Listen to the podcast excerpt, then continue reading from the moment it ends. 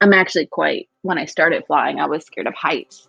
And learning to fly when you're scared of heights was also a little bit of a challenge. Hi, I'm Paul. In this episode, I'll be talking with Janessa Duffy, a pilot who says she was afraid of heights before she started flying. So your first flying lessons, you're afraid of, of heights. Yeah, yeah. That's um, not that's not uncommon, right? I think a lot Yeah, of no, people. it's not. Yeah. Janessa is a Navy vet, a fixed wing CFI, a private helicopter pilot, and is the chief flight instructor for Icon Aircraft. And this is the greatest adventure she's ever flown on. kind of the fun part about the Exumas is one, you're just surrounded by blue water. It just it gives you a lot of things to I guess learn from because you're scoping out new areas you've never been to before. Janessa flew to the Bahamas for a film shoot that had her hunting for beaches in the Exumas, and also docking an airplane against a yacht. Based on the water conditions and everything, I kind of used the yacht as a protected, um, almost like a little island. It's so big, and I laid it behind it, and then was able to pull up uh, onto the dock. So, what does adventure flying mean to her? A pilot who decided to wait a fair amount of time before she took to the air. This is what took her from repairing submarines in the Navy to searching for sandbars in the Icon A5. This is adventure flying.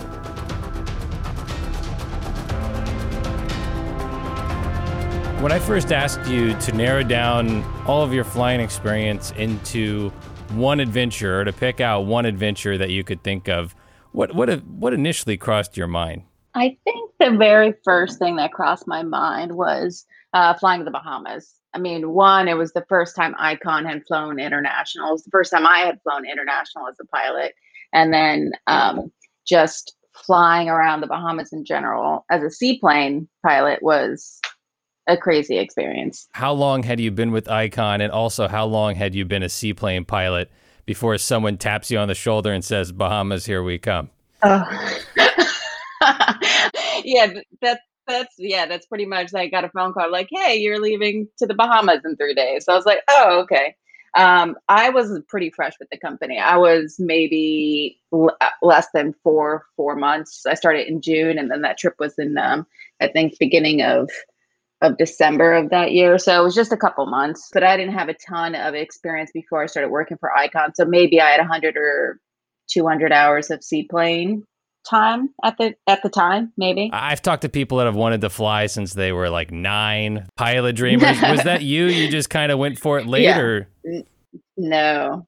Yeah, super random. I was in the Navy for a couple years and I got out kind of unexpectedly and I started going to school for IT and I realized this was not the world for me. I just wanted to do something then from what I was doing previous to then now sitting at a desk all day was it was a big jump. It was a big change and I wanted something that was just a little bit more challenging, I guess. Um, and also uh, adventurous that kind of like the whole travel aspect of being a pilot at the time. Even when I was like, I don't know if I want to do IT, it was like super random. I just went for like a discovery flight at my local airport. And was like, okay, I think, I mean, this is way funner than what I'm doing now. I could probably do this. And within like two months, I quit my job and transferred schools and um, started started flying. And I was 20, 24, 25. So in the aviation world or the grand scheme of pilots, it's kind of a late, late start. So in this episode, we're going to learn that Janessa, obviously very skilled, very experienced pilot, but also a really, really good roommate. I was initially supposed to go to San Diego and be on a, a destroyer um, and do actually kind of like for for pilots, it was the helicopter, like the ILS system. It was going to be working on some of the avionics and um, ILS systems for helicopters on the helipad. That was what I was going to do. And um, my roommate at the time, or like one of the girls in my school, got the orders to Guam and to the USS Frank Cable, which is the ship that I ended up going to. And she did not want to go to Guam. And she honestly, she started like hysterically crying in front of our person that gave us our orders. She just started crying. So I was like, I'll go to Guam. I'm like, I don't really care where I go. I don't even know where Guam is, but I'll go. Um, and so I switched orders with her. So she went to San Diego and I ended up going to Guam. So I was overseas for almost uh, a full four years. And I actually worked on the submarines that pulled in a port into Guam. Um, and then we would travel, um, we, they'd fly us kind of all over the, the Micronesia Islands and, and the Middle East to repair submarines when they pulled in a port. I mean, you could be working on a pit stop on Formula One cars or probably jumping out of airplanes with people instead of flying the things, right? So, I mean, what do you yeah. what, what do you think inherently about flying brought you the adventure? I think it's a little bit of the challenge, right? I, I think there are. Um, I mean, I think it's it's what like six percent of of the population are pilots, right? And of that six percent, I think maybe you know three percent or one. I don't know what what the percentage of it is are women, uh, but it, it's just the the kind of the elite you know, not everybody's a pilot. You get to travel depending on what type of career you choose. I mean, you can fly anything you want that that's out there. So um, it just gives you a lot of options and different experiences and traveling and also a sense of control of what is happening while you're in the air and, and making those decisions and stuff. I don't think I can be a, uh, you talked about jumping out of an airplane. I don't think I would ever do that, but um, I'm actually quite, when I started flying, I was scared of heights.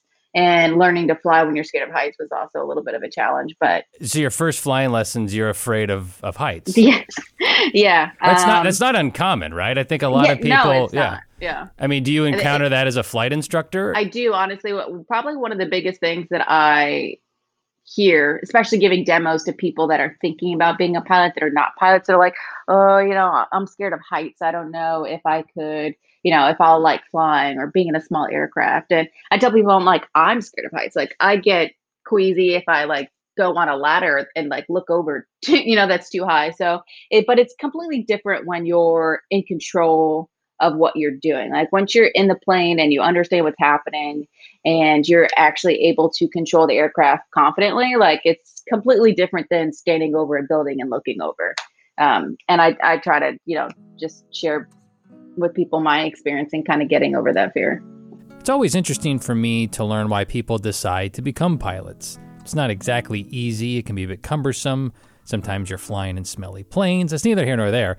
But in Janessa's case, she didn't really grow up around flying, and she didn't take up an opportunity to fly until after her Navy career was over. I have my private helicopter add on I did about two years ago, and about a year and a half. And I want to get my commercial add on probably at the end of 2021. But I did my training in an R22, which they they everyone jokes like if you can fly an R22, you can fly any helicopter that's there because it's just so much more work um, and you're just constantly thinking and doing something. And it's to me, I mean, it's much more of a skill to fly a helicopter than it is an airplane. So you're just, as I feel like, especially a small small hel- helicopter like that, it's a little bit more mentally tiring than you know than anything else. But um, it's a it's a different experience. Janessa had only been punching her time card at Icon for a few months before someone ostensibly tapped her on the shoulder and said, "Hey, you're coming to Bahamas with us for a film shoot." so I mean, it was our first. Um, I mean, and this was circa 2018, I think. Um, no, 2017, uh, end of 2017. So Kirk Hawkins was was still with the company. He's like one of those like visionary type people. They're like, I see this. This is going to be great. We're going to go out and take all these awesome pictures, and we did, and it was awesome. Um, but when you're invited to something like that, you relatively new to the company and with the CEO, you're like, oh crap. Okay. So um, you do a lot of kind of research beforehand, but re- really didn't know where we were going because it was our first time flying the A5 over in the Bahamas um, as a company, or I think that was the first time an A5 ever went international. So we were just kind of learning along the way, you know, learning from like a paperwork perspective, realizing what do you have to do to fly internationally? What was a, a process in itself, and making sure you had all the appropriate paperwork and the aircraft was registered properly and um, it seemed like a lot of work, but it honestly it, it wasn't that bad. Um, and then going over there and being prepared for some of the situations and and water environment that as a relatively new seaplane pilot, although I had a decent amount of hours, I had done most of my hours in one or two locations and um, going to Bahamas was really one of the first times I had explored outside of my um, my main local arena of flying. So it was it was a mix of like I can't believe this is my job, like I'm getting paid to do this kind of thing, and um, just absorbing the experience. I mean, it was we weren't there for leisure. You know, it wasn't like we flew. Uh, flew in and landed and you know we had mai tais and hung out the beach like we were working you know from sun up to sundown, you know, 12 to 15 hour day. Like they were long days to do a photo shoot like we did. How many people went down there and were part of the shoot? Um, I mean, we had a maintenance crew, we had a film, like two film guys, we had like models with us, and we only had three airplanes, which, you know, that that's three pilots and three passengers. So we actually had to, um, uh, we actually had to charter another airplane to get most of our crew, crew and equipment because we flew initially when we left we took off from Miami, the Miami seaplane base, which has international, it's an airport of entry, which is really nice. So we took off from Miami International, we flew into Nassau. And then from, I mean, the first day in Nassau, we went flying around Nassau and we actually met up with one of our owners. They had their yacht out there. They didn't have their A5, but they had their yacht. And we were using their yacht to do some photo shoot stuff for Boat US. Um, so, I mean, the, the first day we kind of went out and scouted that that whole scenario, which was also my first time, you know, docking up to a yacht. Um, it was my first time doing like open water type landings, um, and then flying which we very quickly learned that there's no VFR flying in the Bahamas if you don't know. I mean, uh, night flying, VFR night flying in the Bahamas. Um, so we were also time limited as far as what we could do before sunrise and sunset. So we tried to take off the next morning to do a sunrise shoot, and the tower was like, "Yeah, it's before sunrise. You can't." you know. For someone for their first time, let's say they're familiar with Miami, but they're going to the Bahamas. What did you learn, or what do you think they'd learn on a recce flight? Just flying around the Bahamas for their first time? So, in retrospect, from like a much more experienced uh, seaplane pilot now versus then, like I was very much following the lead of the two pilots that I was with at the time, which were much more experienced than I were. Um, I was at the time, but I mean, things that I do now, like I mean, there are boating boating apps out there that that give you information as far as like water depth and tide information and obstructions in the water and and things like that that I w- wasn't super aware of or that I was utilizing as much as I probably should have been. So a lot of the times, I mean, we were flying around and we had no specific area in mind that we wanted to go to. It was literally like we're gonna take off and go fly until we find a really cool, like pretty place, protected area to land. So I mean, the Bahamas, the places that we went to, I mean, the water environment wasn't terrible at certain times of the day so we were able to land uh, and find pretty decent protected sheltered areas but i mean again like just like in the key west or anywhere really like if you don't find a decent protected area i mean water can get pretty rough so you don't want to put yourself in a position where um, you know you, you think you're you're think you're going to one spot and you get there and the water is just not what what it is what you think or hope it is is going to be flying to the Exumas and just seeing the, the crystal blue waters and then kind of like the, the fun part about flying around there to me was like the hunting for a place to land and beach. So we stopped at a couple of the islands and we ended up going to Norman's Cay too, which is the the runway strip, um, just a couple islands um, on the on the chain south. Um, but that was kind of the fun part about the Exumas is one, you're just surrounded by blue water um, and then the you know the hunt and flying around to to find these places to beach. So um, it just it gives you a lot of uh, things to I guess learn from because you're scoping out new areas you've never been to before, but also um, you know the fun part of of landing someplace super isolated and hanging out for a half day. Now that you're a helicopter pilot, fl- flying an amphib down there, or if you were to go back, would you want an amphib or would you want a helicopter? Oh, a helicopter. One, it's a lot easier. You can put a helicopter down anywhere. It doesn't matter what the water conditions are. Um, so, I mean, if the water is too rough, it doesn't matter. Just land on the on the beach somewhere. I don't know the regulations as far as landing helicopters on deserted islands, the Bahamas. I'm sure there there might be some, but I mean they were pretty friendly to seaplanes, so I can't imagine them uh, disliking helicopters.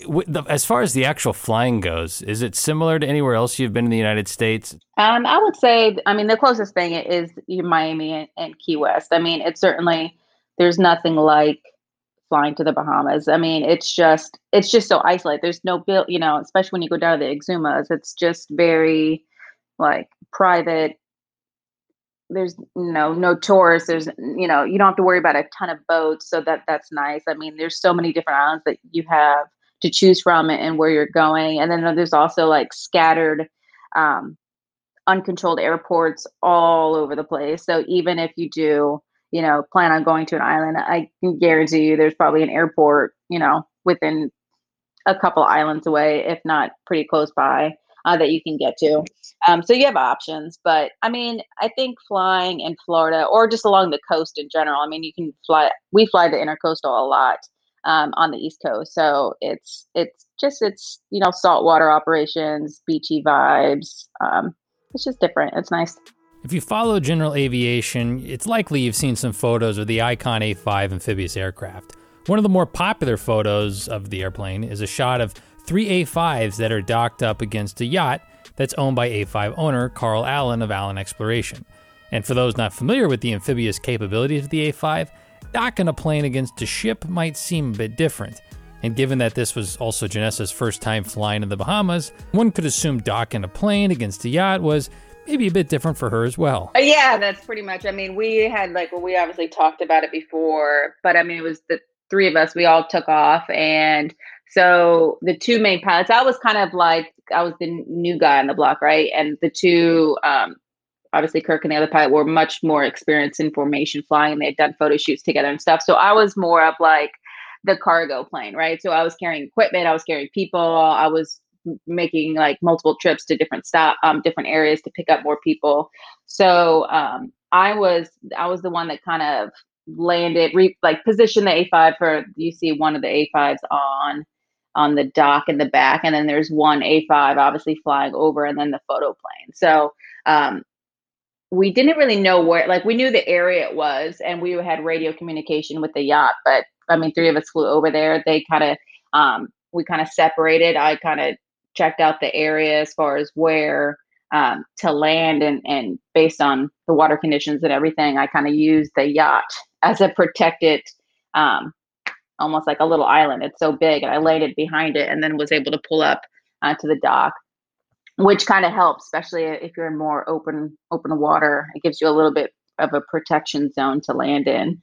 Um, and then coming up, and then you have all these people. I mean, you, you have a huge crew of this giant yacht staring at you as you do this for the first time and you're coming into land. So it's certainly a lot of a lot of pressure. Like, don't mess up. But um, it was it was crazy. And then like you get up and everyone's so nice, and you see they have jet skis and mini boats and a you know a submarine, a, like a three person submarine on, on the boat, and then they have this big giant crane that they use to actually lift the A5 up. So the first day we just did some aerial shots, the the A5 on the back, and then the next day we um, we came back and we did um, actually craning the A5 up onto the yacht and folding the wings and placing because that's what they do. They use that that their A5 and that yacht all the time together. So we were getting some experience using the yacht, the crane, um, and, bringing the the plane on and off of it, it itself. So that was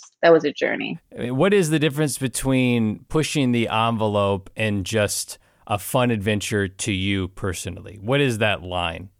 Um, it, it's it's about the mission, right? So, I mean, we were there for a specific goal. We were there as a company to create uh, the content uh, that we have out there for the Bahamas. So it's certainly a little bit more challenging because we're repeating everything that we're doing over and over again.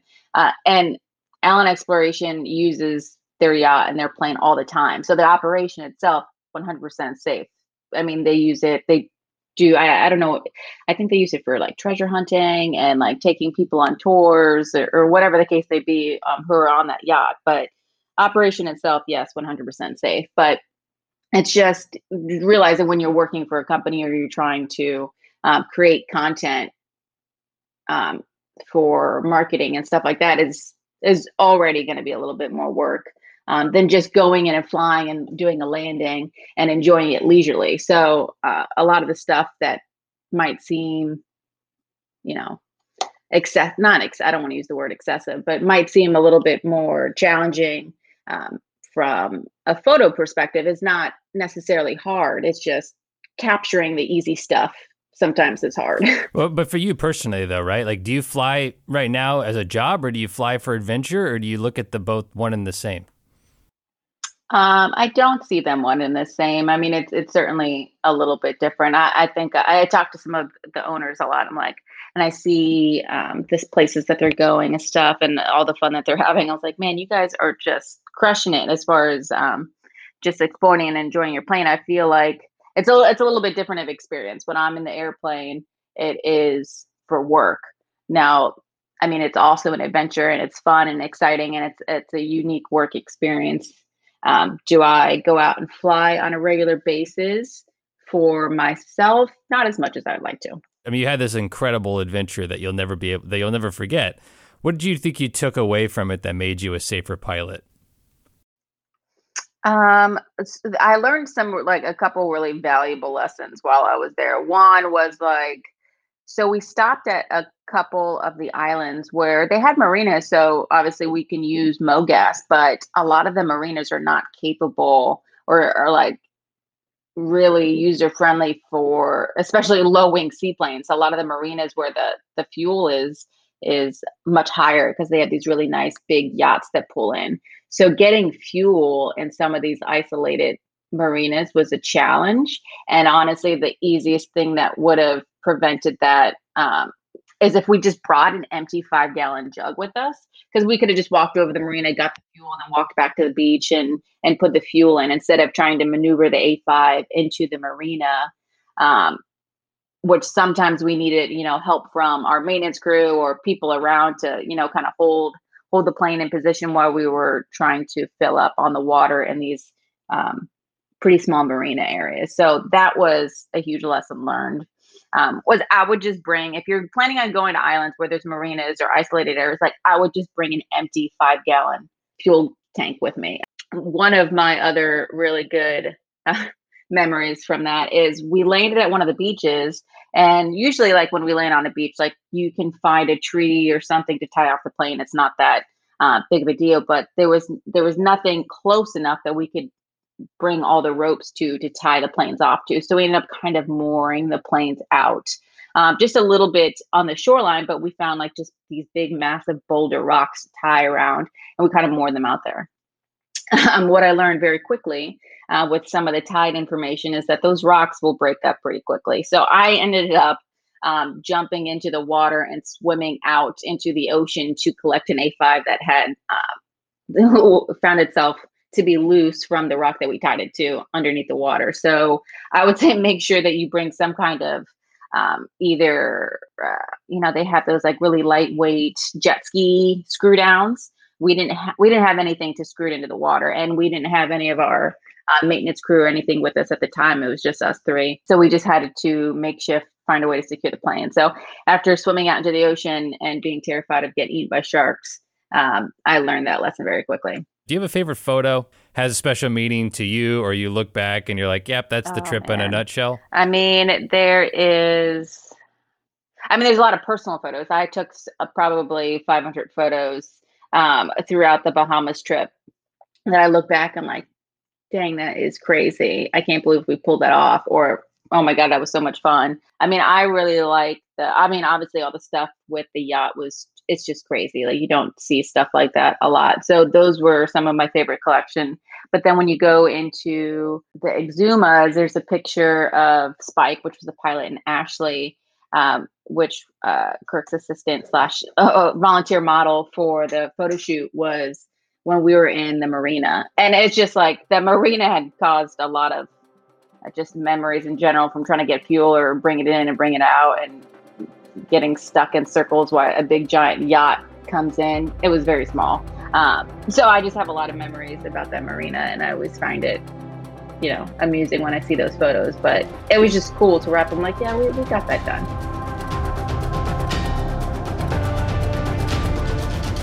So, if you're interested in learning more about Janessa or following her on social media and all that jazz, her social handle is I Got Your Six six like the number. It's probably a pretty popular uh, social media handle, which shows you she's probably had that for a while. But but anyway, if you're a flight instructor or interested in learning more about Icon flight training, she's usually a good point of contact for those things as well.